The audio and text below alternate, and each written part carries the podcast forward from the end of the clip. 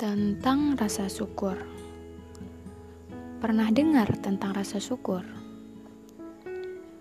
Banyak sekali cara orang mengungkapkan rasa syukur. Tapi ada satu yang ingin kusoroti.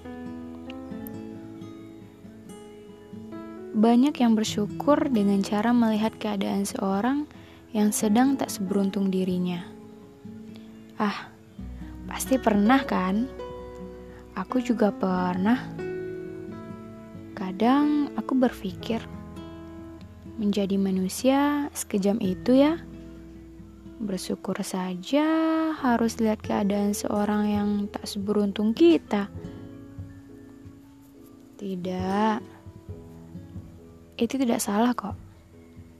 Tapi, ada banyak cara untuk mengungkapkan rasa syukur. Oksigen hari ini, mentari terbit, atau jalanan yang lancar untuk pagi ini. Banyak hal yang patut disyukuri kan? Jadi gimana? Nunggu seorang tak seberuntung kita dulu baru bersyukur.